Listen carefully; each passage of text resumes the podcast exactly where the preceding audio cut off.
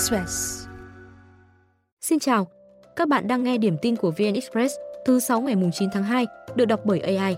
Sau đây là một số tin tức đáng chú ý được cập nhật lúc 6 giờ. Để bảo đảm an toàn, hạn chế ùn tắc khi lượng người tập trung đông ở khu trung tâm từ 19 giờ ngày 9 tháng 2, tức 30 Tết, đến 1 giờ ngày 10 tháng 2, tức mùng 1 Tết. Gần 20 tuyến đường trung tâm thành phố Hồ Chí Minh sẽ cấm xe để tổ chức mừng năm mới, phục vụ người dân vui chơi, xem pháo hoa. Như Lê Lợi, Nguyễn Huệ, Đồng Khởi, Hàm Nghi, Hải Triều, Huỳnh Thúc Kháng, Tôn Thất Thiệp. Tết Nguyên đán 2024, thành phố Hồ Chí Minh bắn pháo hoa tại 11 địa điểm. Tổng thống Zelensky vừa thông báo cách chức tư lệnh lực lượng vũ trang Ukraine zaluzny trong cuộc cải tổ quân sự lớn nhất từ khi xung đột với Nga bùng phát.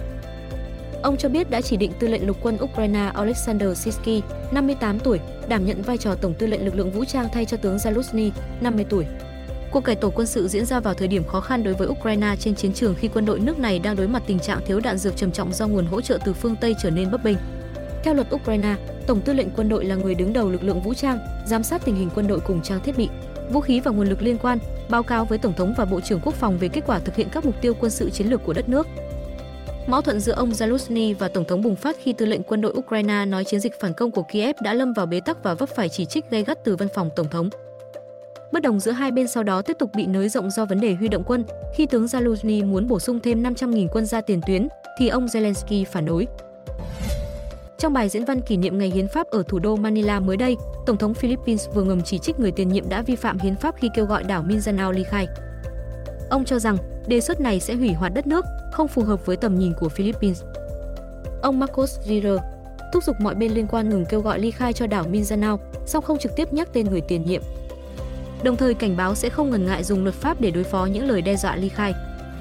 Cựu Tổng thống Philippines Rodrigo Duterte tuần trước nói ông đang tìm cách giúp đảo Mindanao tách biệt và độc lập. Ông lập luận rằng hòn đảo chịu nhiều thiệt thòi và không thể phát triển sau nhiều đời chính phủ. Một ngày sau, lãnh đạo quân đội Philippines cảnh báo các lực lượng vũ trang nước này sẵn sàng hành động để bảo vệ toàn vẹn lãnh thổ và chủ quyền quốc gia. Liên minh chính trị của ông Duterte và Tổng thống Ferdinand Marcos Jr. tan rã vào đầu tháng này vì bất đồng trong sửa đổi hiến pháp.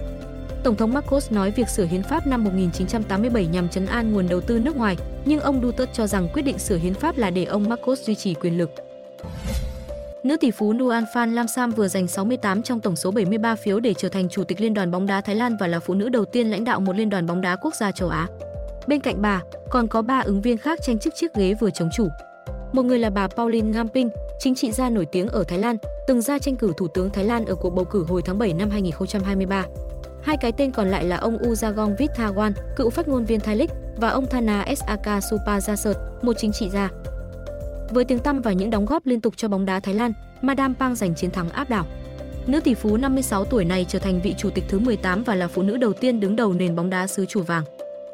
Madame Pang là gương mặt quen thuộc và có đóng góp to lớn vào sự phát triển của bóng đá Thái Lan gần một thập kỷ qua.